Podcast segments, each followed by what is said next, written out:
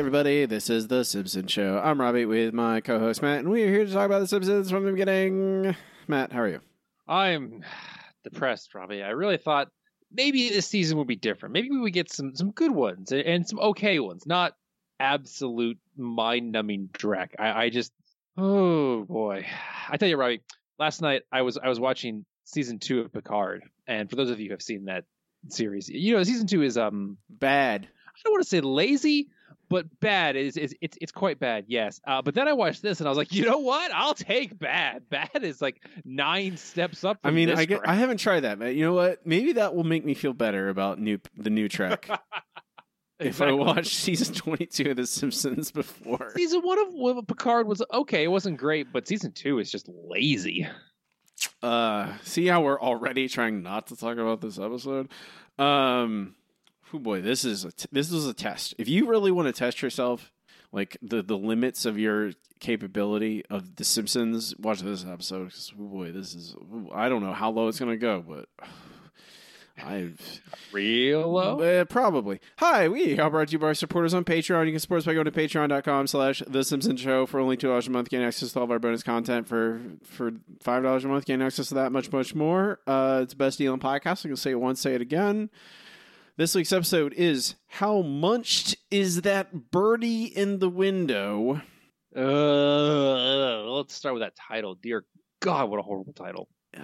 I'm going to, like, g- expect, gr- guys, buckle up. There's going to be grunt. Like, I don't want to talk about I. This is, like, one of those where you're like, this is the, an episode that goes, why am I doing this? What am I doing with my life? Like, why am I doing with it? Like, even, like, last week's, the week prior, they're bad. They're not. This uh, episode N A B F O two, originally aired November twenty-eighth, twenty ten, written by Kevin Curran, directed by Mike Frank Pulcino, received a five point one rating with nine point four million viewers. And you might say, that's a lot. And I'd say, football lead-in, N F L led directly into this episode, yeah. Which is why the ratings were so high. Uh, the chalkboard gag, a Charlie Brown Thanksgiving is as good as a Charlie Brown Christmas. I, uh, n- well, no, no, no, no, no. I will not. I'm not. This is, I mean, obviously, this is the chalkboard gag. So it means Bart said the opposite. Bart is correct in this instance. Uh, Charlie Brown Thanksgiving. If you want to start talking about uh, Great Pumpkin in competition to Charlie Brown Christmas, all right, I'll hear you out. Charlie Brown Thanksgiving is a loser. It is awful. All right, it's up there with I, like. It's been with, a very long time since I saw it. It's as like it's like as good as like Christmas two, which like or whatever. It's Charlie Brown Christmas again or whatever the heck it's called. Also, Christmas two, Charlie Brown Boogaloo. It's also terrible. A Charlie Brown Christmas is great. Uh, great pump. Uh, you know, the, the Halloween is also really good. I the. Any is it Krabappel's telling them that Thanksgiving is as good, or Skinner, or whoever? They're they're dead wrong. I'm gonna get that out there right now. This is the, like this episode starts with this stick in my crawl of like, oh, Charlie Brown Christmas. Is, I'm like, and then it just gets worse.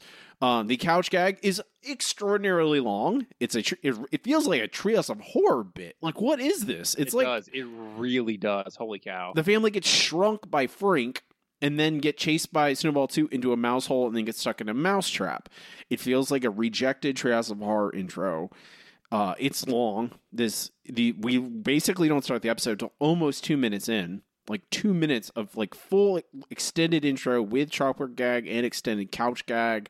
Obviously, they needed to fill time. And I understand because... There's nothing in this episode. It's just nothing. It's just garbage. It's just like, they threw up on you.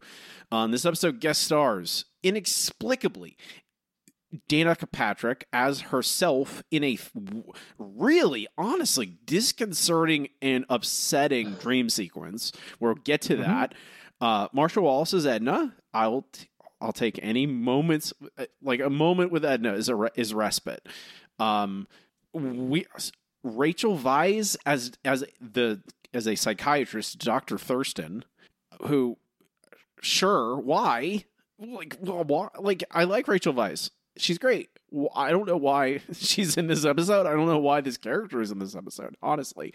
Um, and I guess like Greg Berger as various animals.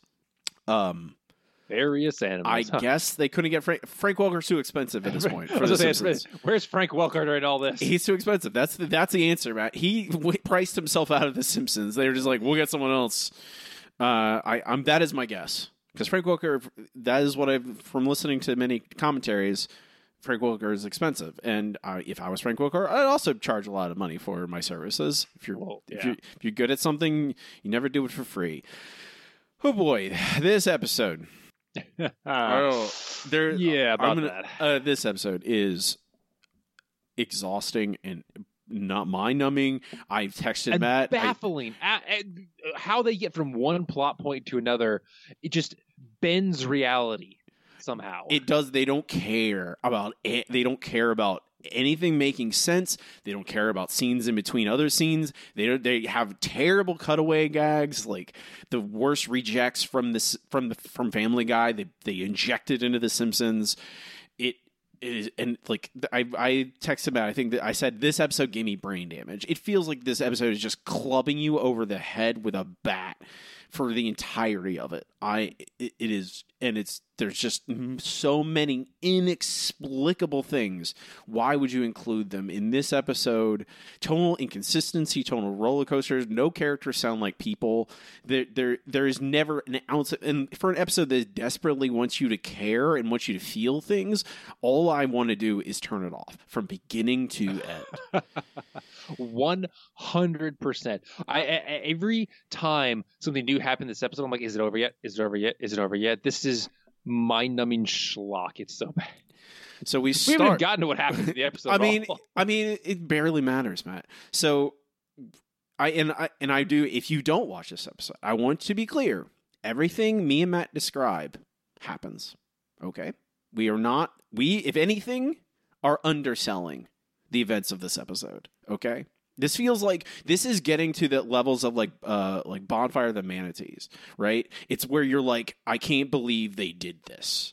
Where it's, you know, in mon- in, man- yeah. in that episode where they just have montages of manatees vomiting. It feels like it's, it's so insane that you they would put this in an episode of The Simpsons that you're like, I can't believe this. What is going on? Um, it and it starts. I think the beginning of the episode is the only part that's watchable. Uh, because it it maintains a, some sort of semblance to, of reality. Yes, they hadn't gone completely off the rails yet. So you get about five minutes of semblance of something that makes sense. Um, there's a scary thunderstorm outside. Uh, we start with the Flanders for some reason instead of just going to The Simpsons. Because, again, filling time. We have to see the Flanders reactions of both Rod and Tom being terrified and then Flanders talking about angels bowling, which we get a that a cutaway gag to heaven. Oh, my God. As soon as it cut away to this, I'm like, oh, this episode's going to be bad. Like, it's thirty, forty-five seconds of just angels playing bowling and having bad bowling jokes. They literally like, oh, they heard, the Simpsons writers heard, you know, it is a an idiom. Oh, it's angels bowling. And then they went, oh, what would an angel bowling alley look like? Oh, hook, hook, hook. It's like hacky. Like, it's just, it, you get no right away. Hackiest writing in the world through and through. We finally cut back to The Simpsons, and it's Homer is telling them a scary story. And that even, like, again, it feeds right into that, like, uh, the, the intro, too, where it's like, this is like a Trails of Horror bit. This is like early Trails of Horror, basically, because Homer is telling the kids a scary story, and it's way too scary. So, the bloody hangman, his hair sticky with blood, skittered along the cobblestones, gunk dripping from his one good eye. Singing his evil land chanty. Curse I'll curse you, I'm after you. With my bloody noose, strong enough to hang ten moose. Curse I'll curse you, it's just a story, but it's really true. Homer, are you scaring those kids? No, I'm not. Yes, I am. The bloody hangman walks on his stubby-boned feet through the plague-ridden streets of London. You said it was Boston. Did I? Anyway, the bloody hangman set to his gory work. bodies piled up like those stackable plastic chairs. Like those chairs in the music room? Possibly.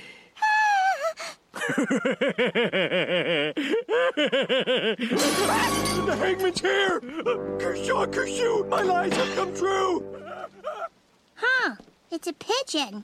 Oh, the poor guy hurt his wing. Hey, there's a number on him. What is it? I bet it's a combination to a safe. Or, more likely, the phone number of the bird's owner. I know, Robbie, I know. Have you, okay, man? I'm going to ask you a series of questions. Uh, have you seen Bart the Elephant? Bart gets an elephant. I have seen Bart, Bart the Elephant. Bart gets yep, sure an have. elephant. Have you seen Bart the Mother? I have seen Bart the Mother, have where Bart gets uh, takes care of some birds. Have you seen uh, uh, Bart's Dog Gets an F? I have, actually, yes. Yeah. Have you seen The Canine Mutiny? I have. Yeah. Okay, well then you you don't need all like those are the good versions of this episode because that's all they took those episodes and like put them in a blender and that awful like the awful like slurry is what they like throw at your in your face because that's all this is is like oh a pigeon there's a pigeon and Bart needs to take care of it and then the dog gets here and we the dog's misbehaving and you're just like okay like you just because I like those episodes like I don't necessarily you can't do those any Bart and pet plots ever again, but maybe like watch those episodes before you do them and go like, oh, those are better. We should try. We should try. Um, so they call the owner of this pigeon. It's Charles Bronson voice guy who apparently doesn't care about his pigeon. He's just like, all right, I guess I'm never getting it back. Goodbye. Um, they, the reason and this is like, I know why this exists in this episode, Matt. Why Lisa hates pigeons. Well, I know why Lisa hates pigeons. Because they wanted Bart to take care of the pigeon. They, the plot says so is why Lisa hates pigeons. Yeah. It's the stupidest thing in the world. Oh, Lisa hates pigeons? Okay, whatever. Like, you couldn't think of any other reason to have Bart take care of the pigeon? Because uh, it's the, the Lisa, there is no B-plot to this, really, I guess.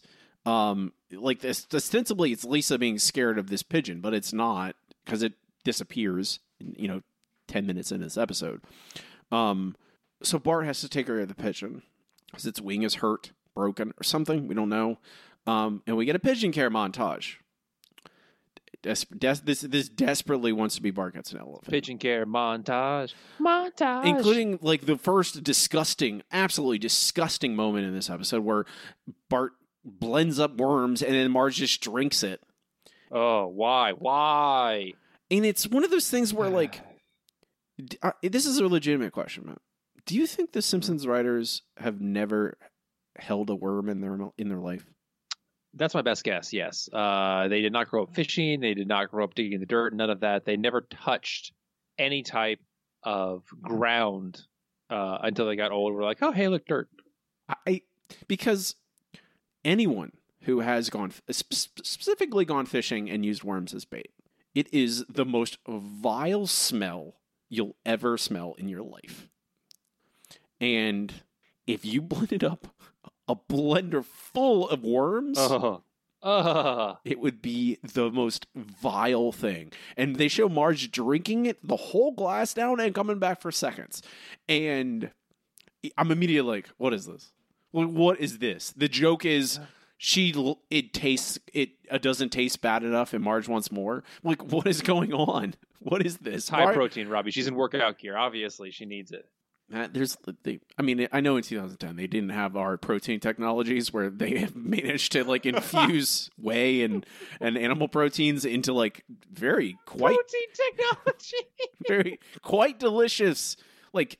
I have protein shakes for lunch all the time, and they're quite delicious. They're, they don't taste, they taste better than worms. Like, I don't know what like the level of like this nonsense is. So we get like it. This goes on forever, and you're like, okay. And I probably would be fine with this, man. I probably would be fine with this if it led to anything. But well, no, it doesn't. It doesn't. And it's like, this is just clearly manipulative. Like, oh, make Bart care about this pigeon, so we have to care about the pigeon, care about Bart caring about the pigeon. I get it. It's, like, very simple. And, like, if if it was, this led to something that wasn't just complete insanity, I'd probably be like, yeah, okay, sure, why not? Um, the pigeon attaches itself to Bart, doesn't want to leave after the wing is healed. He takes it out to the woods, tries to get it to fly away. It comes back. Um, and eventually Bart caves and just takes it with him. Um, and then we get a, a, a incredibly lame joke. This is the to cut off the first act. A joke about Nelson's mom running off with his birthday clown. Oh God. And, and on top of this, it comes back. This is the joke they bring back for some stupid reason. We go to commercial, six minutes and twenty seconds. Oh, why couldn't we have stayed there forever and I didn't have to talk about this? Sorry, Matt. Okay, so uh, we get a long series of jokes where Homer builds a pigeon coop that immediately falls over and is destroyed. Then Bart has to explain the pecking order. Get it? Pecking, because it's a bird uh, where Bart is at the top, then it's the dog, then it's the cat, then it's the bird, then it's Milhouse, because, of course, Milhouse is on the bottom, because of course he is. Well, he broke a toy, Matt. Yeah, I, I know, I know. Mm. I don't, I don't care. Um, that's the, the proper. So, that is the proper reaction. Oh, unfortunately, true. Okay, so next up, we see, the family sees a commercial for a World War Two documentary. This goes on a long time. This this this goes on and on and on. Uh, but eventually, we get to it showing a carrier pigeon sending messages around. And then we get this documentary somehow has footage of an old general, probably supposed to be Eisenhower, talking to a carrier pigeon and telling it how much he loves it. Okay, so now the pigeon is going to be a messenger pigeon. Carrier pigeons, passenger pigeons were actually, you know, uh, are extinct now thanks to lots of reasons, but you know, mostly humans. I, I mean, I Matt, again, fill in time. That's all. Like I, none fill of this matters. None of this matters. Like if you really wanted to sell a connection to Bart, it would be this. This is just this is again lame jokes about a pigeon carrying messages around. That's mm-hmm. everything. That's all this is. Sure is. Uh, but it's going to keep getting worse uh, because now we get a completely useless bit about why Lisa is scared of pigeons. Mom, why am I so repulsed by pigeons? It doesn't make any sense. I'm a member of People for the Ethical Treatment of Amoebas, the League of Women Vultures, the N double A C Porcupines, Kids for Squids, the A C L Unicorns, Clamnesty International, and, uh, well, those are the best ones. Sweetie, everyone has an animal they can't stand. Indiana Jones had snakes. The Grizzly Man had grizzlies. And, you know, I'm not crazy about opossums. Really? Mm, those creepy little claws. Ugh. Opossum? Mm. Mom, it's just Maggie. Oh, who's a possum? You're a possum. What's that? I'll tell you later. Mm. At the end there, somehow a possum has gotten into the house and is scratching at Marge's leg, instead of doing what possums naturally do, which is run the hell away from you. I, again, this is all there is of this. It never comes back. There's no no point. This is all just to say, hey, there's a reason Lisa isn't the one taking care of this bird. That's it. That's all there is to it. I feel like I could, you don't need, if you're gonna, it doesn't, like Lisa literally says the words, Matt, it doesn't make any sense. Here's a and sh- she's right. And here's here's the writer shoehorning in these incredibly bad jokes about these animal organizations that are only about birds, and them even acknowledging, oh, those are the good ones. And you're like, no, they're not. There's not a good one there. There's nothing. I didn't. I. I. There is. This is. This episode has made. This is the angriest I've been at one of these episodes in a long time, Matt. It's been. This is probably a calendar year since I've been this upset at an episode, and it, and and and to be fair, there's really no like openly offensive things in this. It is just the stupidity of the episode makes me this upset. Uh, like I. Oh boy. I know, but I know, I know. So let's move on. Uh, we see a very extended bit where Bart uses uh, Ray the pigeon to prank Krabappel uh, when she's doing long division. Uh, Ray pops in with a message that says, who cares? And then, of course, Krabappel says, oh, I won't get mad if I can use the pigeon, because that's how it works with teachers, right? They're just like, oh, yeah, if you screw up my class, I'm just going to not be mad as long as I can use this to get revenge on somebody. So, of course, she uses Ray to send a message to Skinner, telling him he's terrible and awful and how much she hates him. how she's happier that she's he's gone. Uh, for some reason, Chalmers is there while Skinner gets the message and says, "Oh, if you ever need anybody to take care of you, I'll be here." That's good. That's sweet. That's okay. Sure. It's immediately undercut by Ray coming in with a message that says, "Hey, I'm doing it with Chalmers." Yay. Fantastic. You took the one like genuinely nice moment in your episode and just flush it down the toilet. I mean, that's good job. That's every moment, Matt. Every, literally every time yeah. in this moment, in this episode where they have a heartfelt moment or something that approaches like tenderness and emotion, they immediately undercut it. They, they never let us have a moment of kindness or sweetness or, or connection. Even with the with Bart and this pigeon, they never let it happen ever. They will refuse. They want to. They want to punish us. That is what is going on. Well, they do a very good job of it, quite frankly. Mm-hmm. Uh, yeah, they... I mean, if you told me, Matt, if you told me that they intentionally made this episode to punish their audience, I would believe you. I think that's more likely than them trying to make something good. Especially looking at this thing. So, okay, we're gonna get to the worst part very soon. Not the stupidest part, but the worst part. So uh, we next get more shenanigans with Ray, where Ray runs into Burns and tells him to get naked and dance ballet. For some reason, Burns does this and just literally starts do- dancing ballet, doing a great job. Uh, after like thirty seconds, okay. Uh, also, outside, Homer, uh, Lenny, and Carl are watching, and they're like, I mean, "Aha, this is so funny, so hilarious." They sent the pigeon. Why? Why? What? This? What do they? They send a. They send a carrier pigeon to tell Burns to dance naked? Why? With that in his office of all things? What is going yeah. on? What is? How is this a joke? Explain to me, Matt. What is? Is this a, a like? Do I need like comedy? Does, like again? This feels like I have brain damage. Like they're just watching. Like what? What? I can't. I cannot. I know, Robbie. I know. If if if if I didn't know any better, I would think I had brain damage too. I, well, Because you're right, this makes no he sense. Dance, he dances naked in his office, Matt. Burns. Because How is that bird, a joke? A bird flew in and told him, and he does it. This feel like, what is this? What are you doing? I don't know, Robbie. Okay. I just okay. don't know. Okay. All right. Okay. Continuing on. Okay. After this, partway through Burns' ballet dance, uh, they close the curtains, and Smithers comes in to help him.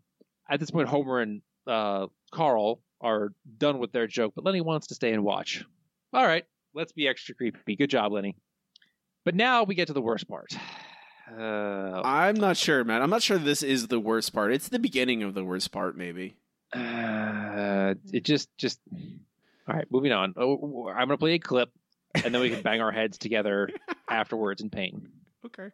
Hey, Homer, you ever think about racing that bird? You can race pigeons? Hey, if it moves, you can bet on it. What about the Detroit Lions? I know, now lay off Detroit. Them people is living in Mad Max times. But I was thinking you could enter this bird in the annual Springfield to Shelbyville Birdiderod.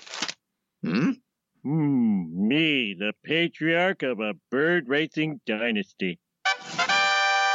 Congratulations, Homer. Danica Patrick in my thoughts! That's right, Homer. I'm contractually obligated by my sponsors to appear in random fans' fantasies. Better not tell Marge about this. You brickyard bimbo! Huh. Ow! No! Ended that a little too soon. Huh. What they don't suspect is that I'm into this. Huh. Oh! Hear that, boy? You're gonna be a racing pigeon. Oh, it's getting a little chilly. I better put a blanket on Ray. Whoa, Dad! Help! Stupid dog! Let go of that delicious bird! No!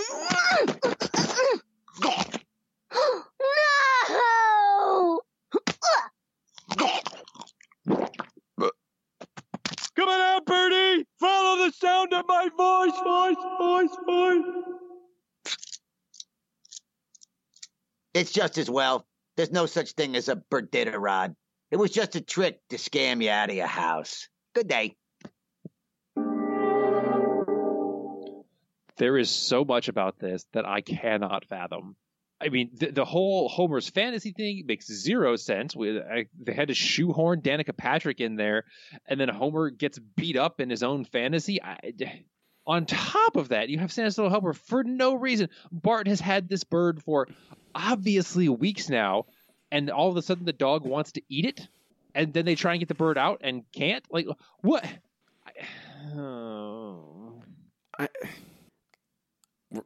okay, one thing at a time. Yeah. The Homer, there is literally no, it's not funny. There's no joke here.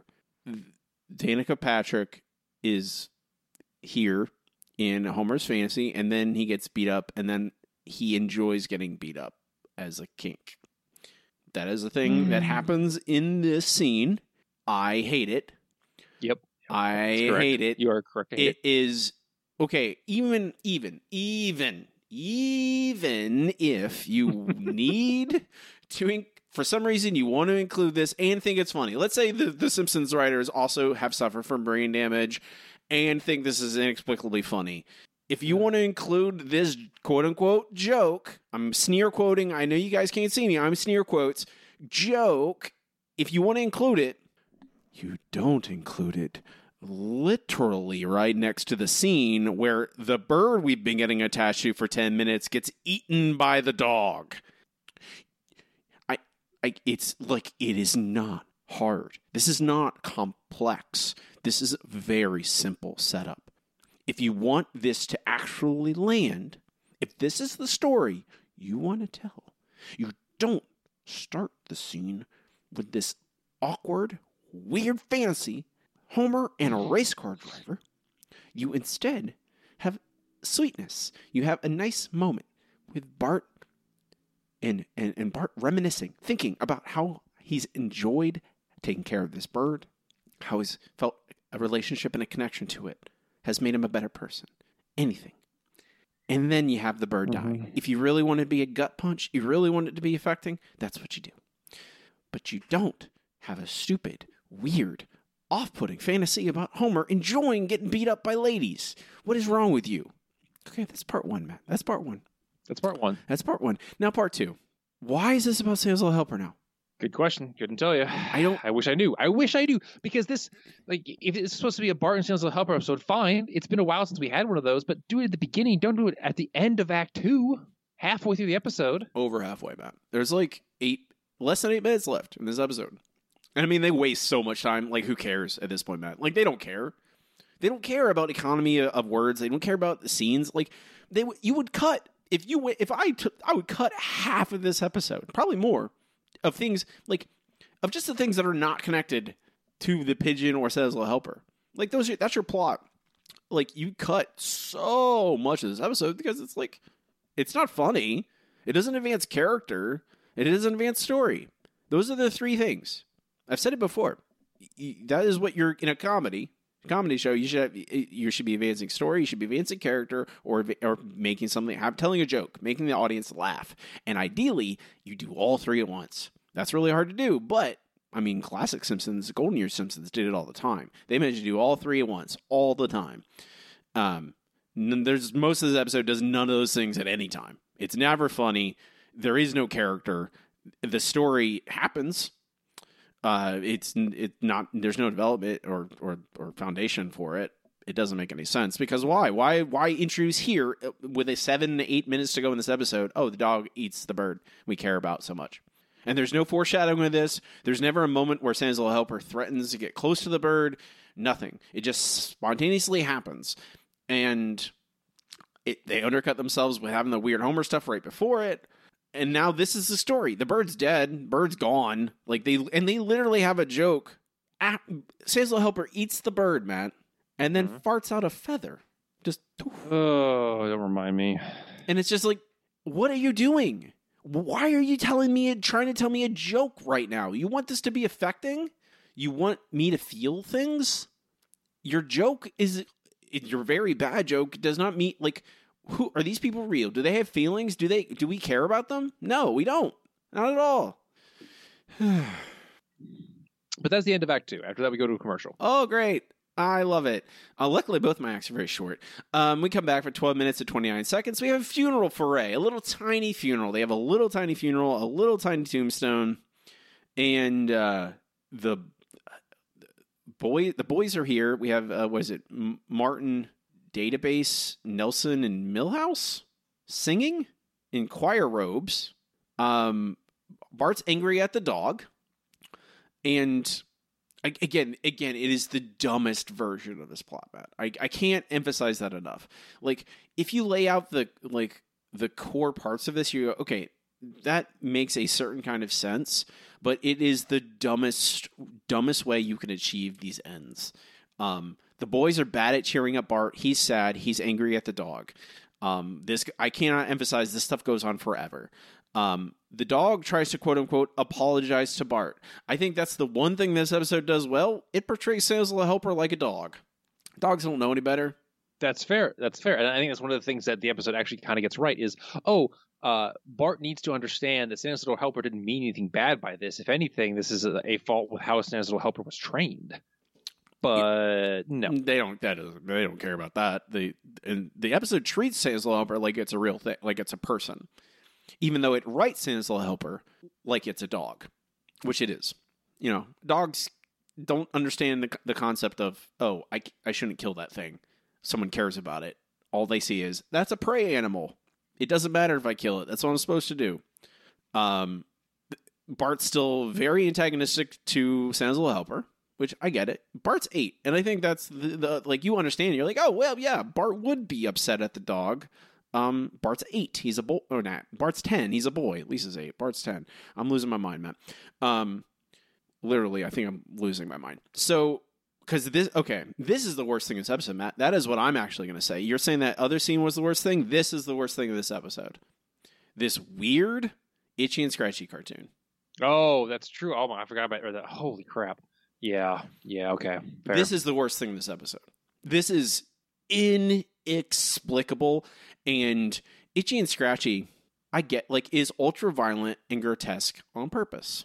That's the whole point of it. It is a, back when it started, it was a parody of Ren and Stimpy, of of the of the way that cartoons were going, of of making, like, make Looney Tunes but make it even grosser and then have the kids laugh at it and show, like, oh, this is where, what culture is, et cetera, et cetera. Like, it's saying a lot of things. And then they're really entertaining. This juxtaposed with the way that Bart's treating the dog and the fact that Santa's Little Helper is oblivious to all of this, this cartoon, this weird Itchy and Scratchy cartoon, is grotesque. It feels, literally feels like it came from hell. Like, it feels hellish. And it's, it has, like, it has a dog we've never seen before. Like, it's not even Poochie. Like, if you brought in Poochie, you'd be like, okay, I get it, it's Poochie. But instead, it's like they did this weird thing where they pretended it's an Itchy and Scratchy from, like, I'm guessing the thirties or probably the forties. I didn't I didn't keep track of all the historical figures, which there are also historical figures in it, but I, I they do, like, weird effects with it to make it appear like a very dated cartoon, but it's still in color. But it has this dog on trial, and then it gets killed in really grotesque ways, and it's, this dog is not cartoonish like Itchy and Scratchy is. This dog looks realistic. It looks like, a, like I think it's a Basset Hound, I want to say. Something like that. It, like, a real dog, and it gets horrifically abused. Yeah. And it, and it, like, you could say, if it was Poochie, you'd be like, oh, Poochie looks like a Looney Tunes character, right? He looks like Itchy. He looks like Itchy and Scratchy, mostly. Um, you know, and when you see Itchy or Scratchy get a, a, a destroyed, you're just like, eh, whatever. They look so cartoonish. It's absurd. This looks like a real dog just getting killed. And it's awful. It is so upsetting. So there's multiple things in this just that are, like, primally upsetting, Matt. We're like, I can't. Like, it, it makes your skin crawl. It's so awful. Speaking of making my skin crawl, we're going to take about talk about the next scene. Um, here, the uh, Marge and Homer go talk to Skinner about Bart being sad. Mister and Missus Simpson, Bart has been very sad lately. We know, and we're going to do something about it. No, no, no, no, no, no, no, no. Please, don't do anything. Not only have his grades gone up, but the enthusiasm has gone out of his pranks. I mean, take a look at this. If anything, I was wondering if you could make him sadder. How can you say a thing like that? Marge, listen to the man. He pays Bart's salary. No, he doesn't. Why can't you support my gibberish? I'd do it if you were stupid. Marge, Homer, this marital discord is perfect, but please save it for home where your son could see it. Ooh. I just... I want... we do we have to finish this? We do, Matt. See, this is the we're gonna we're gonna get through it. We're almost done, honestly. Um, why is this scene here? I know it's all. That's what I'm saying, Matt. Why is this scene here? If this scene is ultimately about Bart coming to terms with the fact that his dog is a dog, learning about these, learning about that. Why is there a scene here in the middle of it where Skinner's just delighting in the fact that Bart is sad? Like, it's just, it, like, that's what I'm saying when it's brutal, when it's punishing. It's trying to punish us. That is, this is, this, this is all this scene does. It's not funny.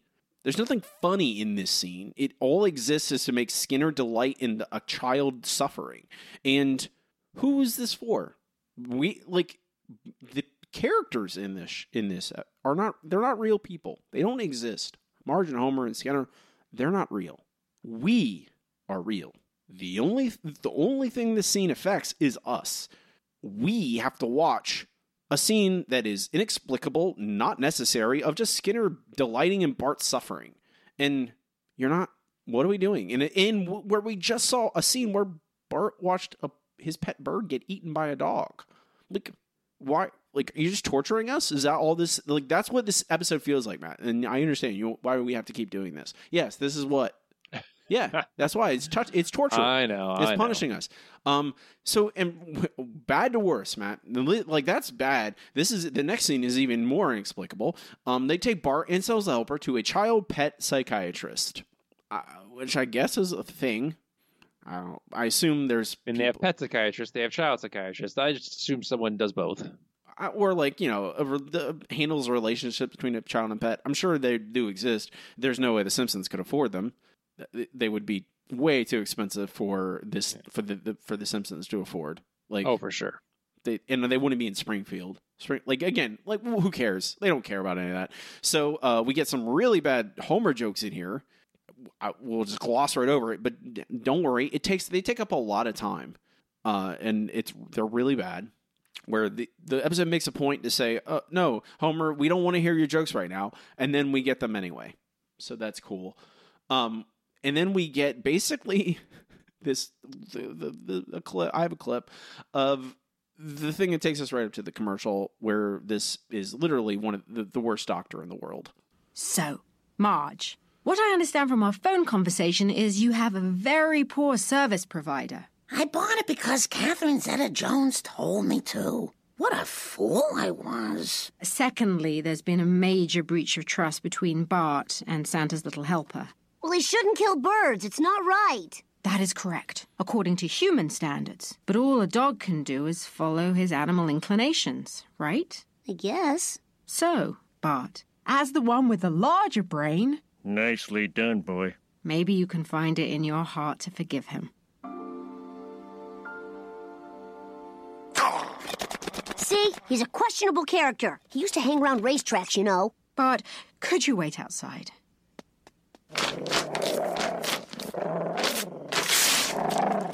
It's not going to work. You have to give the dog away. Are you sure? As sure as I am that I'll be billing you for that torn magazine. Oh, that's pretty sure. Subscription rate, right? Newsstand. This is just... Again, mm. needlessly cruel. Mm-hmm. There, after a sing, how long was that? That's that scene was less than a minute long, and it was. It felt like it took forever. It well, there you go, Matt. It's the the the the the, the magic of season twenty-two. Season twenty-two Simpsons is that it it's twenty minutes, but it makes it feel like four hours. Um, they. They end that with this doctor, ha- having spent less than a minute with Bart and the dog together, says, hey, you need to give the dog away. You, what? What are you talking about? If, okay, I'm going to presuppose this, Matt.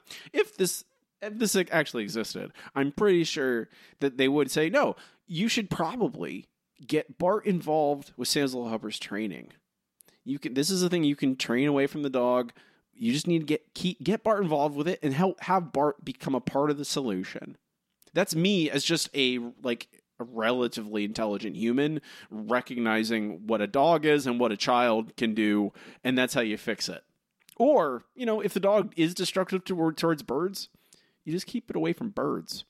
It's not crazy. It's not, and it's not hard. Like, there's not a lot of birds in, like, suburbia. Like, they fly around. They're usually well away from dogs. Like, my dog would chase birds, but the birds are much faster, and they can fly. The dog can't. Um, but it, it, this this is the point we go to our final commercial. It's sixteen minutes and fifty seconds, Matt. And here, this is not an exaggeration, Matt. Because, you know, I, my, this is a peek behind the curtain.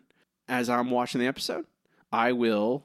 Uh, bring up my audio recording equipment, my my software, and I when I start playing the acts that I'm responsible for the clips for, I hit record, and then when the act's over, I pause the the the, the, sh- the episode, and then I hit stop recording, and then I have a big long clip that I cut my clips from, the ones I want to play. I pause the I pause the episode, and I spent about fifteen minutes just staring into darkness. Like, staring into space. This is not an exaggeration. This is not hyperbole for the sake of entertainment. I literally took a fifteen-minute break at the end of this act going, this is when I texted you, and I said, man, I think this episode, uh, I, I, I don't think I can take it. Like, it literally is just a test. Like, I'm going to, I like, there is never a moment in this episode where I wanted to watch it, which is ostensibly no, the job, single... ostensibly the job of The Simpsons, right? It's to make me want to watch the show. Right. And I want to, I do want to make a fine point about this as well, Matt.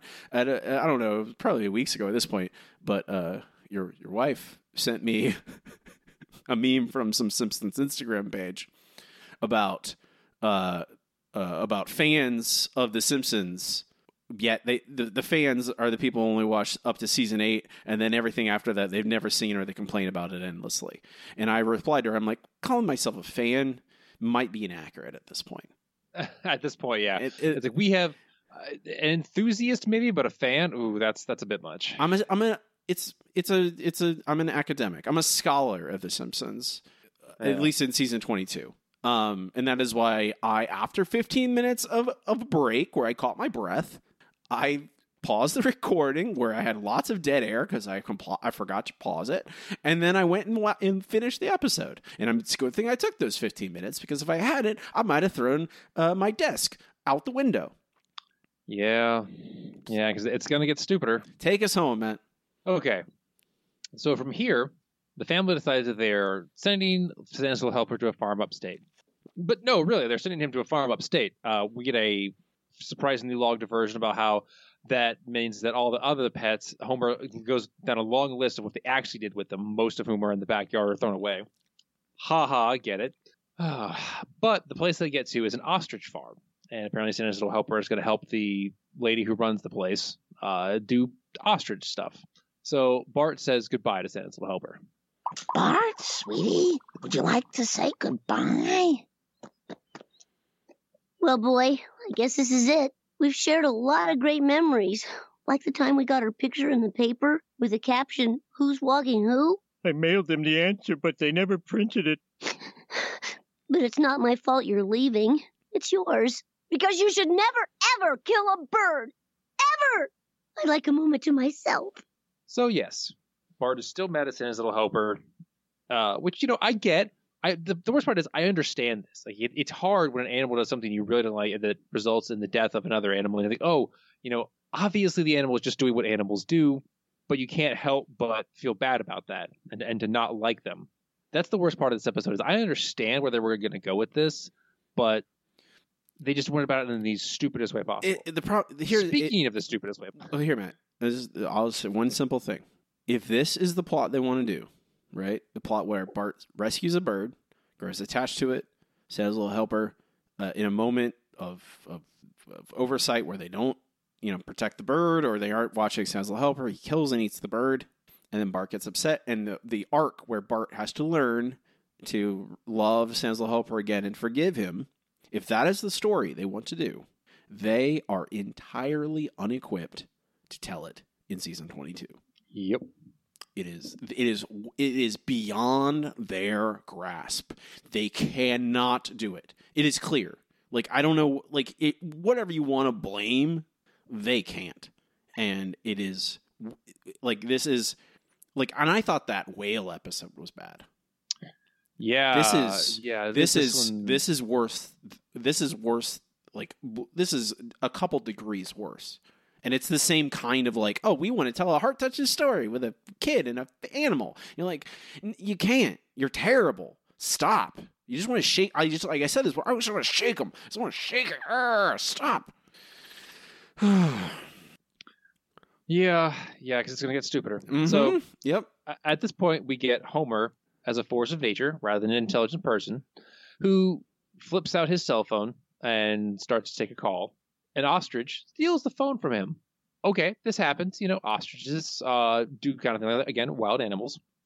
So Homer opens up the gate to the ostrich pen, leaves it open, because, again, it's Homer. He's a complete and utter moron at this point, and starts to, you know, go attack the ostrich to get his cell phone back. Okay, sure. The ostrich gets out of the pen and starts to attack Bart. So it's chasing him all over the place. Bart screams for help. But Santa's Little Helper doesn't help Bart because despite the rest of the episode, it has finally gotten through to Santa's Little Helper that he's not supposed to hurt birds. Somehow, Santa's Little Helper is smart enough to understand that, oh, this big thing is a bird. It doesn't look like any other bird that he has ever seen, but somehow he understands it's a bird. At least that's what they want you to think. I just think that ostriches are huge and scary, so I think Santa's Little Helper wants nothing to do with this freaking ostrich. Okay? I... I... I... I, it, there's just so many layers of idiocy here where, like, it doesn't make any, like, none of this makes any sense. Like, what's going, like, he, he's a dog. He won't, you can't use the word bird. It doesn't mean anything. That it, like, I don't know. Like, I don't, I don't think you have to be a genius to know, to understand that. I don't think you have to be a genius for, to, like, why would you wait? Like, this is how you get there? An ostrich? Apparently. An ostrich. Matt, an ostrich. Why? I wish I could tell you, Robbie, because I have no clue.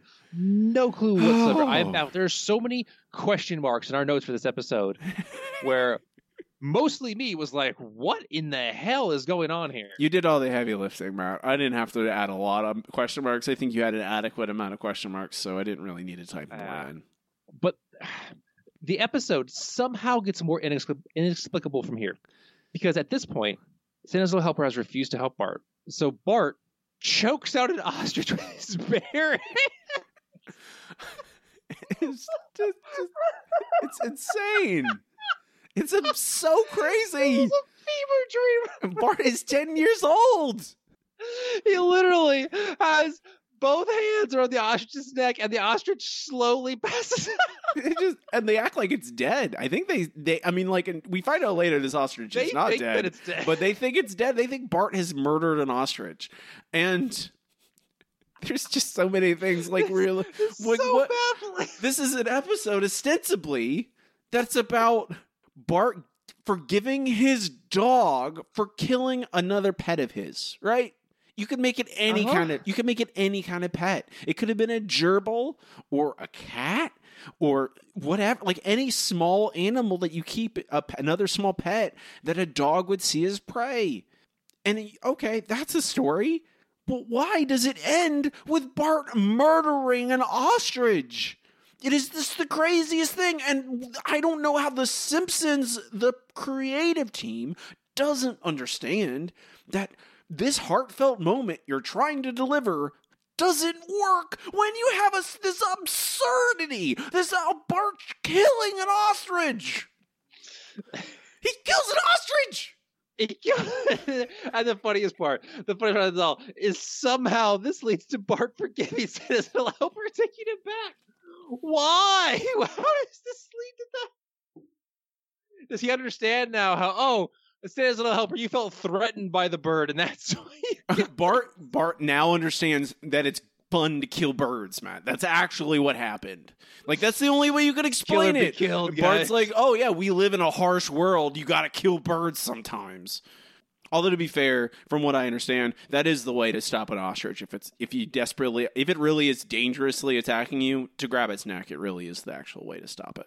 I wouldn't say you murder it, though. Vulnerable part, but yeah. Don't don't choke it to death like Bart uh, th- ostensibly does. I mean, ostriches are pretty tough. If it's you or the ostrich, I, you know, go for the neck. But I usually mean, just you can find some way out. Get put it like put it, push it away, and then get out of its pen or a, into a car. Get like yeah, they're Yeah, they're scary. They're they're basically dinosaurs. Like they're they they are an ostrich and an emu. Like those, they're cassowaries. All those giant birds. They're basically just like dinosaurs. It, it, they're it's like facing down a velociraptor. Yeah, it really is. So there's a little bit more. The family takes Santa's Little Helper back because obviously they understand how much fun it is to kill birds now. But the ostrich farmer gives them the quote dead unquote ostrich to take home with them, and they're going to have ostrich burgers. But then on the way home, the ostrich wakes up, attacks Homer, and causes him to crash the car, and that's where the episode ends. He pun- the ostrich punches a hole through the roof with its foot, like it's Jurassic Park. Which I one hundred percent believe an ostrich can do. Ostrich claws are not something to mess with. Like what are what are we watching? What is this? What is this? This isn't The Simpsons. twelve This isn't The Simpsons. What are you doing to me? I know. I know. This it's just... ten million people watch this episode. Ten million. I cannot believe it. How do you, with in good conscience? Matt, I like I am small potatoes author, okay? Small indie author. I get I like have anxiety about releasing my book because I want it to be good and I want people to, to like it. I cannot believe the fact that there are probably over a hundred at this point. I know. I mean, we've been covering. So when were the bad, really bad? Like fourteen, thirteen, fourteen, fifteen was. That's like seven seasons now. Seven times twenty. That's almost one hundred fifty episodes, and most of them are like this. And you're just like, do you not care? Just close your eyes and go, oh, send it out into the world. Something that's so abysmal. That's mm-hmm. so terrible. Oh, the A V Club gave us a B minus. It must have been fine. That really catches. Like I was talking about Matt with that before we started recording. The A V Club gave this gave this episode a B minus, and I don't like. They must have been blind. They must have like been facing away from the screen when they watched it or something, or been eating something really delicious and it distracted them. This episode is awful. Um, that's it. That's the episode. We'll rank it at the end of the show. Do I have to ask, Robbie, is this episode one of the most hilariously broken things ever, or does it just should we just throw it in the trash? No, you were right the first time with that quick fix idea. Let's see. Quick fix, quick fix. Ah. Here, Matt. We're gonna I'm I'm doing I don't want to do it, okay? This episode's made me very angry. Too too mm-hmm. angry for what it is, okay? It's not healthy for me to be this angry at a, a sh- an episode of The Simpsons from season twenty-two that aired over a decade ago that, you know, a handful of people are going to listen to this podcast and then move on with their lives. It's not healthy for me to get this angry. And I am angry, but I'm still angry, and I don't want to do this segment about this episode, but I'm going to as a proof, okay? I just want, we're going to do this because we can, because you and I together could easily fix this episode. That's the thing. That's the thing about this, is you could say, one, they've done a lot of episodes where Bart bonds with an animal. It's an easy story to tell. Bart is that, you know, he's the bad boy, right? So having him bond with something that's really cute, it's an easy way in, right? Because there's a lot of people who maybe be, you know, prickly on the surface or or are troublesome or troubling, or they get into trouble. Even even kids, but you show them a dog or a cute bird or something, and they go, "Oh, no, I'm I'll behave because I, I have empathy for this animal." And so it's an easy story to tell with Bart. And sure, they've done it many times. It doesn't mean you can't do it again. If you do it well, I don't care. You can tell the same. You're in episode nearly five hundred now. You can they can keep going. So I'm like, we're, we can discount they've done this before. Sure, they've done it before. They've done lots of different plots before. They can do them again. That's not a problem. It's not hard to do. This. That's the reason why they've done it so many times. It's very simple. It's an easy thing. You're like, oh, we needed this many episodes. What, what's the kind of episode we can write? And it's not that hard, at least to hit the character beats, right? And it's, yeah, okay, Bart nurses a bird back to health. It could be a pigeon. That's fine. Maybe you can even connect the dots a little bit more and make pigeons are like this common animal.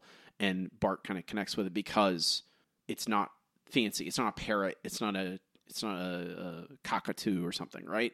It's a... a very plain looking bird. Bart nurses it back to health, bonds with it. You and you want to do the same plot. Santa's Little Helper kills the bird. and the the the the real story of the episode is not the bird. The real story of the episode is Bart learning to forgive his dog. Um, that's easy, really easy. Mm-hmm.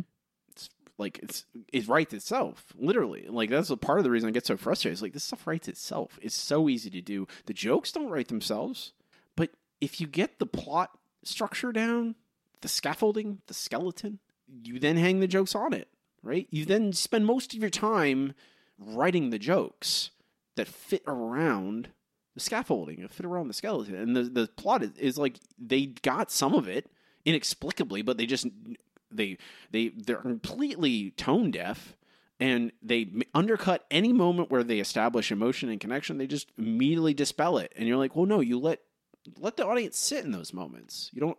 If you're going to have a joke, you have jokes that reinforce the earnestness and the heart and the heart, right? You don't have jokes that dispel it. And you would foreshadow Santa's Little Helper being dangerous to the bird. You make it a terrible accident. You spend time with Bart learning to forgive his dog because Santa's Little Helper can't help it. And how I think the hardest thing in this episode, at least for the story, is you do have to have a scene. Like, I don't know.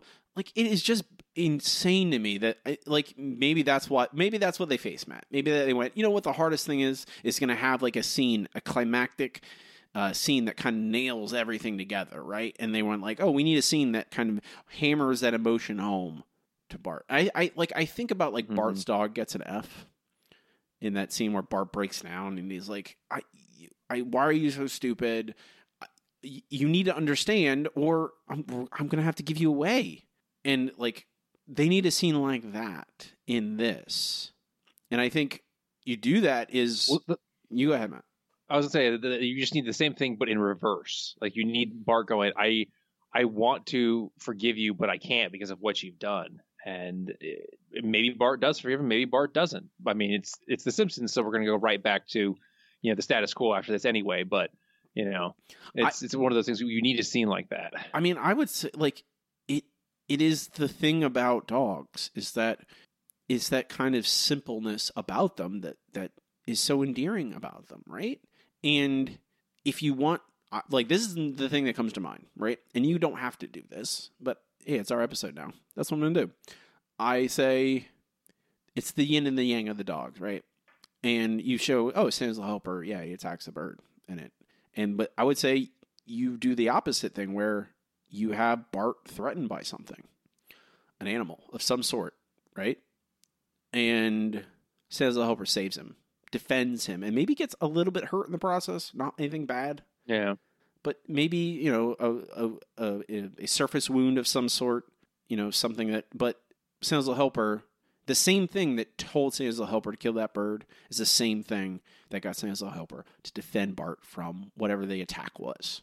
Some wild animal, right? It could be, a, yep. like, you could even, like, I mean, it doesn't have to be a bird. It should not be an ostrich. I, I cannot emphasize enough, it should not be an ostrich. It is so crazy and so absurd that it takes you out of any kind of emotional connection. It has to be something that could realistically happen. I mean, if you want, like, it could be a, another dog, even. It could just be a loose dog, a wild dog, a coyote, something, right? And that is believable. Santa's Little Helper jumps in and saves Bart. I mean, even this episode at the end with the ostrich, if Santa's Little Helper would have jumped in and then someone could have helped Bart realize, hey, it, the reason he jumped in to save you is the same reason he ate the bird. It's just his instincts. That would have been something. No, it's we needed Bart to murder an ostrich, man, so that he could with his bare hands. He, with his bare hands, so we can understand the bloodlust that Santa's Little Helper has. It is so again, just saying it out loud, like it ha- that happens in this episode, guys. I'm sure some, most of you listening and not watch this episode, it happens. Okay? Please don't, please Bart, don't. don't watch this episode unless you want to test yourself. All right, this should be like, um, uh, like in Dune, like the pain box. Like that's what this episode. The Gom Jabbar. Yeah, exactly. Like you reach into the, this. That's like this is a test to see if you are like if you can reach the the pinnacle of of uh, nobility or whatever the hell happens in Dune. Um, that's it. It's not hard. The jokes are harder, right? We can't, and I'm like, and we can't do this on this podcast where we write a hundred jokes to fit into a twenty minute episode. But ostensibly, you they have all day to write jokes for an episode. Like you, like in a, like an eight-hour job. And I know, like, I don't know, maybe that's just me, Matt, uh, because I'm a very pragmatic writer where I go, I don't, like, stare at a page and go, oh, no, I have to write today. I don't know what to do. I'm just like, no, you just break it. What do I need to write? Oh, some jokes? Okay, what's funny about the situation? What could be funny? Like, I don't know. It's, I don't, it's not hard. I don't, okay. That's it for the Fix This episode. We'll move on to our next segment. It's time for comments in the news group. Okay, here we are. alt dot nerd dot obsessive. Comments from the news group is where I ask our patrons over there on patreon.com slash The Simpsons Show to leave their thoughts and review of an episode. I read them on the air. Back us, support us at any level. You can leave your review. First from Derek. I had seen this one before. I think not even a year ago. Sometimes I just go through the zombie seasons on Disney Plus and watch ones I'd never seen because I'm a wacko completionist. Remembered it as being bland, but can recall nothing at all about the episode itself. Always a good sign. That's going to be a rip-roaring good time. And yep, it's a snoozer. People opine that Bart the Mother is a boring retread and Mar- Marge be not proud. God only knows what they make of this. So, from the brief moments where I managed to break free of the com- comatose state this was putting me in, I can say that this was dull, unfunny, and completely purposeless. When they did remember to insert humor, it was painful, especially that labored Nelson act break joke. Most egregious thing about this was the padding. It was padded out the wazoo. Marge telling Homer to look at the ink blot test to distract him. Then she proceeds to watch him with blank eyes. And we all have to do the same? Complete time killing. One of the most vapid outings yet. Uh, from Tim. I think if it weren't for the last five minutes, when it was deemed necessary that Jerk Homer made an appearance, this would have had a chance for the top two hundred. Yes, the story has been told before. Do you think one set of questions will in fact come from Bart the Mother? Still, it was nice to see Bart have a positive relationship with an animal that doesn't normally get a lot of love. Did smile at the pigeon delivering messages, in particular with respect to the disturbingly complex love situation in Springfield Elementary, but the ending, yeesh. That brings a below money Bart from my placement at number two ninety-seven, barely canon, and it could be fixed by extrapolating a bit more on the Bart pigeon relationship and just excluding Homer. The Bart pigeon relationship. Uh, from honestly, I wanted more the the, the Bart Santa's Little Helper relationship. I but, that, you know. I I would like I would like uh, this episode to be fired out of a cannon into the sun, Matt, and I'm gonna get my wish in about fifteen, ten minutes, fifteen, twenty minutes maybe. Yeah. Um, from J J, this feels even more like a first draft than usual. It has everything wrong with Zombie Simpsons. Lazy writing, recycled plot, done worse, poor pacing, awful characterization, unpleasant moments, and an unsatisfying ending. The extended intro, couch gag, and endless filler scenes say it all. There's so little of substance, and the actual conflict of Santa's Little Helper eating Bart's pigeon, when we finally get to it, is beyond stupid. You know what I never needed to see in The Simpsons? Bart strangling an ostrich to death. What's the lesson in this?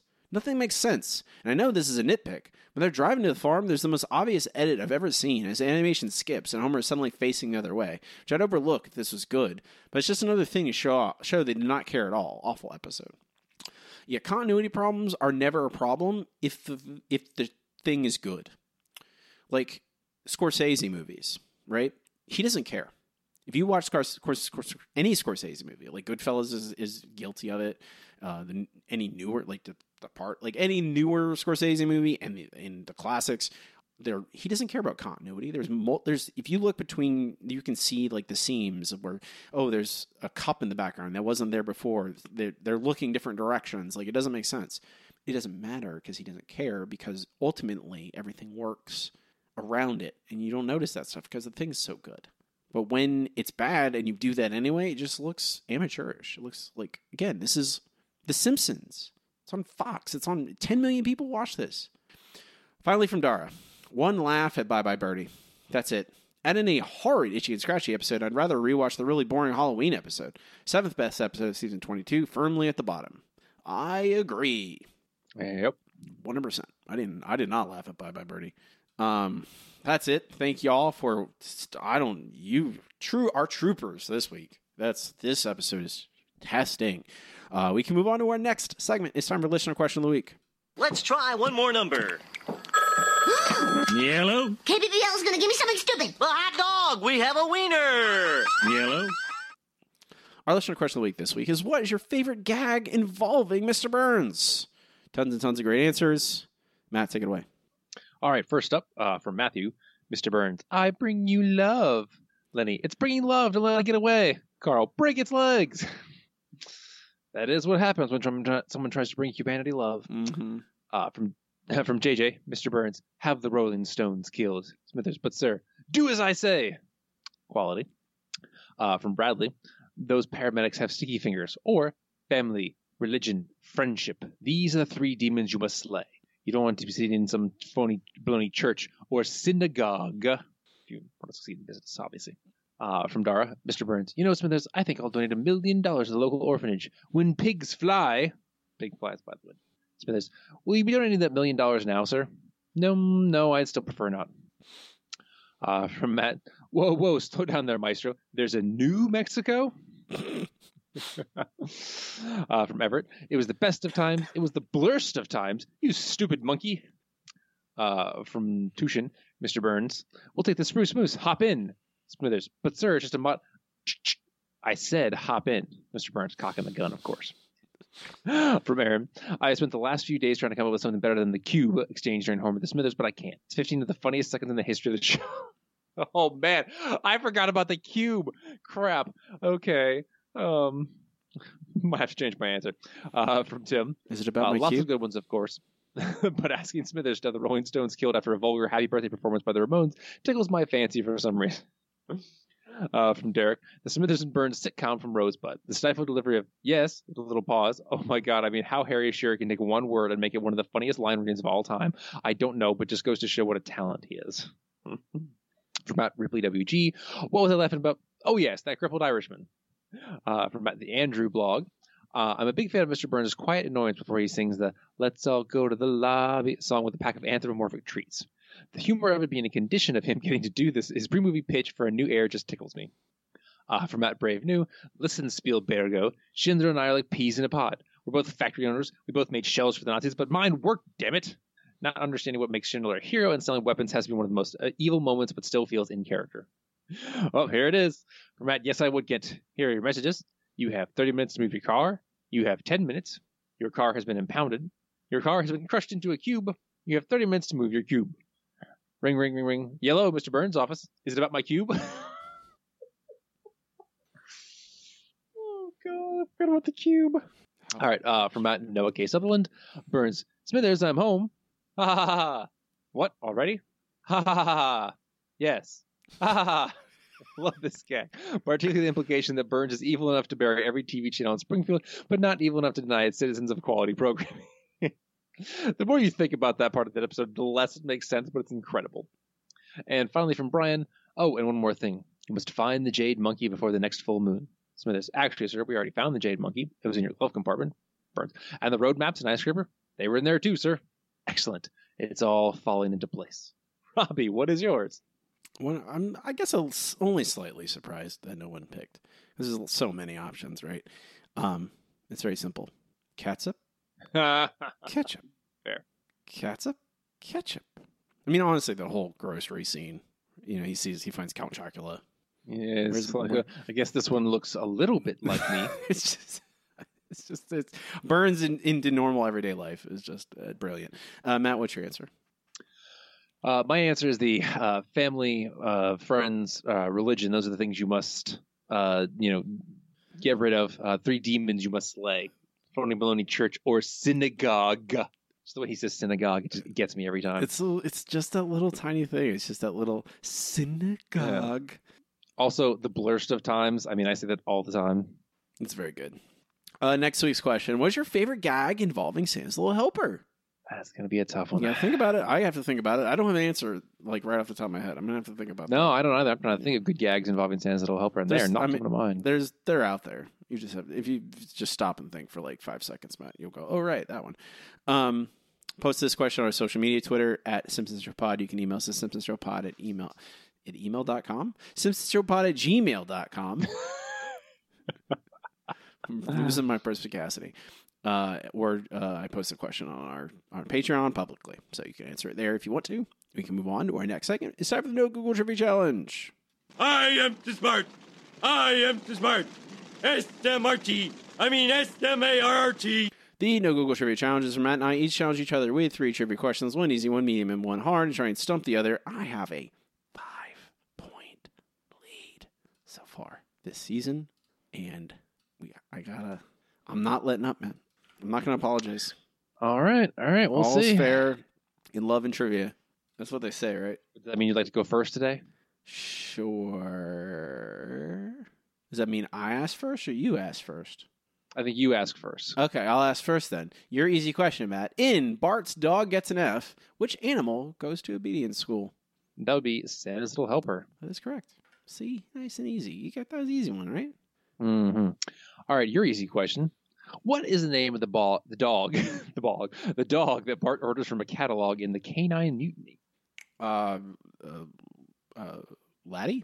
You are correct. Wow, that, that's a yes, like in there. Well, I was just it? like, wait, like, I was just like, I'm just making sure. Like again, Matt, I cannot emphasize enough. When I say this episode gave me brain damage, I am not joking. I feel like it actually happened. Like it made me appreciably dumber. I mean, yeah, because you had to think about this, and your brain can't stop thinking about it. I, it's a curse, really. Your meme question, Matt. Yeah. Where in in Bart's Dog Gets an F, where does Homer buy his big cookie? His big cookie. Uh, he goes to the mall. He gets his assassins. Hmm. What is it called? Oh, God. What is it? What is it? What is it? What is it? Oh, brain, brain. Why are you not braining? Come on, Matt. It's like the Great American Cookie Company. Well, that's a real one. Uh, I have I have no idea. The Great American. I mean, that is a. I mean, I really want a cookie right now. It is. Cookie Colossus is the name of the store. Cookie Colossus. Okay. Mm-hmm. Okay. All right. Your medium question. What is the name of Laddie's breeder? Laddie's breeder. Oh, they like he they say it in the ad, don't they? Where like and like mm-hmm. they list all the things that Laddie can do, which are all impossible. Um I don't know, Matt. I have no, I've drawn a complete blank on this one. It is Major Jonas Fong, A L B D A. Oh yeah, there was I was not There's not. That was not going to happen. All right, Matt. There are five generations of patches on the Bouvier family quilt before Santa's Little Helper destroys it. What do those five individual patches portray? Okay. One is a doughboy being shot. One is a tobacco leaf. One is the stock market crash. Oh, God. Um, what are the other two? Um, I King Tobacco, Doyle being shot, stock market crash. Oh, and Marge just keep on trucking. Um, she doesn't know what it means now, and she didn't know then, but she sold it anyway. What is the last one? I I don't know the last one, but I, I know those four. um. Okay. Well, I'm gonna ask you one follow up question. Okay. The tobacco leaf. What does it say next to the tobacco leaf? It says King Tobacco. Okay. No, why you, I, I I mean I I know why. Uh, the fifth and oh, final yeah. one, Matt, is okay. Well, actually, I have two another follow up question.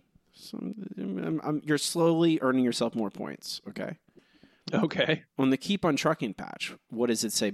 What is it in? What is in the middle of it? It says keep on trucking, but there's something in the middle that does not keep on trucking. Do you you know remember what yeah. that is? I want to say it's like a daisy or a flower or something, but I don't know. Is that your answer? That is my answer, yeah. It is a yin-yang sign. Oh, of course. So let's keep on trucking with a yin-yang sign in the middle. The fifth and final patch is a lady on a horse shooting a buffalo. Okay. I will give you two out of three points. Thank you, Robbie. I appreciate that. I, I mean, you, right. that's pretty good. Four out of five. That's that's a hard. I mean, four that's, out of five. I, that's uh... really hard. That's a really hard thing. All right. Yeah. All right. Your hard question. Mm-hmm. What gifts does Bart get for the family with his fraudulent credit card? Hmm. God, I'm pretty sure I've asked you this question before, Matt. pretty sure I am pretty sure I've asked you this question. And the problem is I b- b- don't really remember. I think I'm going to I'm going to shoot from the hip. I'm going to say Marge gets like Eps- an Epsom salt bath. Or Homer gets... Someone gets a foot massager, like a foot bath thing. I wonder if that's... Is that Homer or is that Marge? Maybe that's Homer and Homer gets the foot bath. Or does Homer get food? I want to say Homer gets food. Marge gets a foot bath. Homer gets some kind of food item. Something really delicious that he loves. Um, sausages. I'm going to say Homer gets sausages. Um, Maggie gets a toy of some sort. I think that she's she's sucking on it like a pacifier. I forget what it is. Um, Lisa... What does Lisa get? Like a telescope? I think I'll say a telescope for Lisa. And I forget if Grandpa gets anything or not. I'll say that. I don't remember anything else. So, okay. Uh, well, unfortunately, you got none of them. Great. Excellent. Awesome. Sorry, Robbie. All right. Uh, so uh, Marge gets, uh, I believe it's fifteen pounds of, it's not Virginia, it's something smoked salmon. Um, Lisa gets pet pills, Trucker's Choice, for the college bound. Ah. And Homer gets a golf shirt with his corporate logo.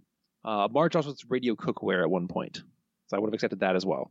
Where did my, where's the foot bath come from? I know that's in an episode somewhere. There is an episode where Homer has a foot bath in the um, um, uh, uh, in his car for some reason. I think it's just one of those weird things where, oh, he's making muffins in the car and that kind of crap. Okay, so I, I don't remember know. a foot bath. I, I the salmon. I like. I knew there was food, and I think I misplaced the food to Homer when I. Okay, it was the salmon. Is to that's a lot of smoked salmon, though. My God. fifteen pounds? Yeah, that's that going to last all, a long you, you time. Need to, you need to freeze that. Um, it's going to get slimy, even if it is smoked. That's not going to... Oh, yeah. Yeah, you need to put that in the freezer. All right. You made up some ground today, Matt. I'm not happy about that. See, this is what happens. Mm, sorry, Robbie. See, this is what happens. I, I slip up just a little bit, and you just claw your way back. You're like a you're like Jason. It's like a Friday the thirteenth movie. Sure, okay. When you're not... you're not. I don't. I stop paying attention, and then suddenly you're right behind me. With a machete, seething with anger. And you're tall, too, just like Jason. And I mean, big, I wouldn't say I'm seething with anger, but yeah, sure. The rest you're not seething with anger, but you are big and scary. It's, it's only in Simpsons trivia terms. Matt, in real life, only in Simpsons trivia. Matt is not scary in real life. He's, I mean, he's big, but I'm not. I'm, I mean, I would be scared if Matt got angry, but I don't think I've ever actually seen Matt angry. No. I think the only time you've been angry in my presence, I think the only time I've seen you actually be angry, Matt, is when we were trying to figure out rules on some board game, and we, were, we, we argued back and forth for like forty-five minutes about it, um, and there was no answers online, so we didn't know what to do. Uh, we can move on to our final segment, the segment we end every single episode with. It's time for Best Episode Ever. Best Episode Ever. Best Episode Ever is the part of the show where Matt and I rank the episodes categorically, so watch them chronologically, eventually compile a list of every episode ever, every episode ever and how good they are. All right, let's scroll down. All right, so this is the worst episode of Season twenty-two, easily. Oh, by a long shot. Yeah, Full Monty um, was the was was our lowest. It's lower than that. Um, it's worse than Squirt and the Whale. I'm on record for that. Um, oh, for sure. So we'll, let's let's let's compare it to a, a Robbie staple. Is it worse than that nineties show? I would rather watch that nineties show more than this, but I know that nineties show holds a special, horrible place in your heart. See, Matt, the problem is, as good, like, people talk about the golden years, right? How great all those episodes are, and they should. They're all great. Mm-hmm. We love, we love them. We talked about them for many hours back, you know, years ago when I still had sanity. And they don't talk about is how bad the worst of The Simpsons is, because as strong as those episodes are at top, and the, trying to get to the best episode ever is was a, a, a you know tricky uh, situation. Getting to the bottom of this list is going to be tough as well, because these episodes are so terrible. Um, because I'm looking, I'm like thinking you're like that nineties show. I'm like that nineties show is really bad. Um, Tennis the Menace, really bad. Three Days of the Condo, really bad. Brawl in the Family, Dude, Where's My Ranch? It's a Mad, Mad, Mad, Mad Marge. Like, The Sweetest of Pooh, The Frying Game. Like, all these are just miserable episodes. Um, like, the only thing, I think the only thing that would get this episode pretty low on this is that it's this episode is, there's no jokes in it. Just nothing. No, None. There's no humor whatsoever. And not in a good way. Not in the, hey, this is a serious episode about a serious thing, and it's really hard to joke about it kind of way. Like, no, they tried and failed miserably. Yeah, and it's it's it's real bad. Uh, in that, like, the only way I could, like, see some of these episodes going above it is, oh, they have a couple jokes. Not a lot of jokes, but handfuls here and there. You think this is better? You think this is worse than that nineties show? I would much rather watch that nineties show than this. I mean, I'm looking at, like, uh, even it's a Mad, Mad, Mad Marge, I would probably rather watch than this. Like, I'm looking down at somewhere around Crook and Ladder, I think. Uh, just because I remember that's the one where they become volunteer firefighters and just start stealing stuff and get mad at the person who doesn't steal. I, I just, I, and there's also a He Loves to Fly and He Does. I remember that one being completely humorless to the point where I'm just like, why is this even an episode? Homer pretends to have a job and is sad. Like th- that's the kind of thing this is. I, I would put it somewhere around there. He loves to fly and he does. Yeah, I don't remember. I, I don't know exactly where, because I remember Old Yeller Belly is about Santa's Little Helper saving Bart and then getting exposed as a coward, and that's also awful. I think that was worse than this one. Maybe it's not. I don't know. I'm trying to think of He Loves to Fly and He Does. Like, I honestly don't remember. Like, I feel like, like again, the cells, the brain cells that retain any of this information are destroyed. Um, it's just, oh God, it's a murderous row down here. Just thinking about these episodes makes me upset. Um, right. Crook and like, yeah, like, I don't know. I, the fry, I'm like, I go back to the frying game. I think this is where, I think you're right, Matt. I think you're, I think the, Old Yeller Belly. Okay. Let's think about Old Yeller Belly. Is this better or worse than Old Yeller Belly? I That's think kind that, of my sticking point. I think right this now. is worse than Old Yeller Belly. I think this is, I think it is, this soup. is stupider. This is stupider than Old Yeller Belly. And I, one hundred percent. There's a, there's a thing I think I like that I pinpoint about this one is that it has these like very manipulative emotional things where it's like, oh, uh, Bart is feeling bad about his bird. And you're like, well, there's nothing in it. You're just tr- trying to trick me, man. You're not, this is not real. And Old Yeller Belly at least doesn't try and do that. Old Yeller Belly is just stupid. You know, it's on the surface of just like, this is dumb and we're going to be, it's dumb. That's all it is. Um, he loves to fly and he does. I barely remember that episode, Matt. I don't think I, I don't remember. Do, I, do you do you want to know what Regarding Margie, the episode right below that is? What is that? That is the episode where Marge gets amnesia and has to redate okay, that's, Homer. That's worse. That that's worse. Regarding that's Margie worse. is that's worse. That's so much worse. That's worse than this. Okay, so he loves to fly and he does. This is where we have to decide. Um, oh. I remember the amnesia one, Matt. See, that's the thing. I remember like I don't. I can't tell you it's that episode title, but I remember like watching it. I remember the things that happen in it. I'm reading He Loves to Fly and He Does, the wiki, and that was in season nineteen, not that long ago. And I'm trying, yeah. I don't, Colby Krause, Stephen Colbert, life coach. Like that's a life coach. He has, the, and he becomes, Homer becomes depressed. And then where we find out that Homer doesn't get, he like tr- pretends to have a job. Right. Oh, I don't. And then he, then he charters a private jet, and he gets her, him, himself, and Marge on it, and the pilot passes out from heroin? Yeah. And Homer lands the plane? See, I don't, like, I don't, this, uh, uh oh, no, okay, I'm just trying to, like, okay, he loves the fly and he does. I think I, I just have to, like, sight unseen, I'm going to have to put it below He Loves to Fly and He Does. Like just yeah, like for for that for right. like I, I don't remember much of He Loves to Fly and He Does, but there's nothing also particularly cruel or terrible that st- sticks in my memory. And both yeah. the scenes where Homer talks about, oh, I like getting beat up by these women, ugh, and then that awful Itchy and Scratchy cartoon that is just is genuinely upsetting. It feels like I'm watching like a like a like a. What's the name of that oh, terrible movie uh, with Willem Dafoe? Uh, I can't remember it anymore. But it's one that's just like, oh, we're just going to have graphic sex and awful gore just interspliced for no reason, no plot, no story. It's the it, like that's what that, that Itchy and Scratchy cartoon feels like. It feels like just awful. Antichrist? That's the name of that movie. The movie's called Antichrist. God almighty. I like extreme weird stuff, and I could not. Ugh. Um... That's what the Itchy and Scratchy cartoon feels like in the middle of a Simpsons episode. It is inexplicable. And that on that alone, I'm putting it below He Loves to Fly and He Does. I think that's where we go. Right above Regarding Margie. Hey, that's fair. And yes, my emotion, like, I don't know. It's hard, very hard in the moment to go like, oh, I, how much hate does this actually deserve? And at a certain point, when you're down here, they're all just a giant mass of, of awful. Like, yeah, they're, this one's bad and this one's bad for a different reason. This one's also bad for this other reason.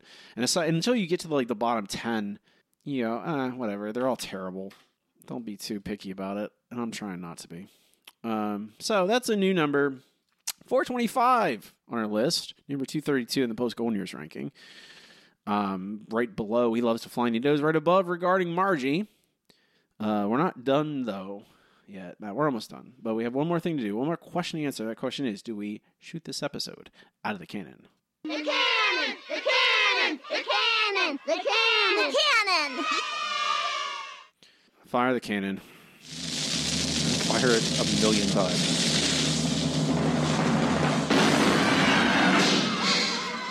We don't need to debate that. That's terrible. Um, well, answer the same question about every episode on the list, working away from top down. We're numbered now one forty-two. Matt Flaming Moe's, a, uh, a stalwart of Golden Golden Year Simpsons. Relatively simple episode, but of course it stays. Of course, everyone uh, everyone loves a Flamin' Moe's. Just don't get the one at the theme park. Don't get the one at Universal. Okay, pointless. Yes. Do not. There's occasionally you find bars out in the wild that will do Simpsons nights, and they will serve Flaming Moe's. And they, usually they differ on the flavor and the whatever, but they at least light them on fire. And I feel like that is like, if Universal is going to serve, like they serve Duff, and I'm like, okay, that, I appreciate that, even though it's not very good beer. But if you're going to serve a Flaming Moe, go to the lengths to set it on fire. Yeah, I know, it's unsafe. Whatever, I don't care. Don't do it then. Don't serve a Flaming Moe if you can't light it on fire. That's the whole point. Right? Your, your stupid little, uh, uh, was it, uh, uh, what do they put in the bottom? Like some nitrogen or something, for whatever, liquid nitrogen or something to make it bubble, or gas, smoke. It's not the same. Don't give me that. Refuse. Flame Mozo is a great episode. Uh, number one forty-two on the list is in the canon. Next week's episode, Matt. The Fight Before Christmas. Oh, God. This is Martha Stewart and Katy Perry. This is the episode oh, where Lord. Katy Perry appears live action. Oh, that's right. Oh, my God. Okay. Sure. But it is a, again, this is an anthology, four different stories. Bart, Lisa, Marge, and Maggie telling Christmas stories, I think. Okay. Written by, written by Dan Castellaneta and his wife. Interesting. Okay. I've never seen this episode. I've seen the Katy Perry clip. I think I've seen that online. Uh, her with the, the Muppets, the Simpsons Muppets, but um, Simpsons puppets, I suppose. Not quite a Mupp.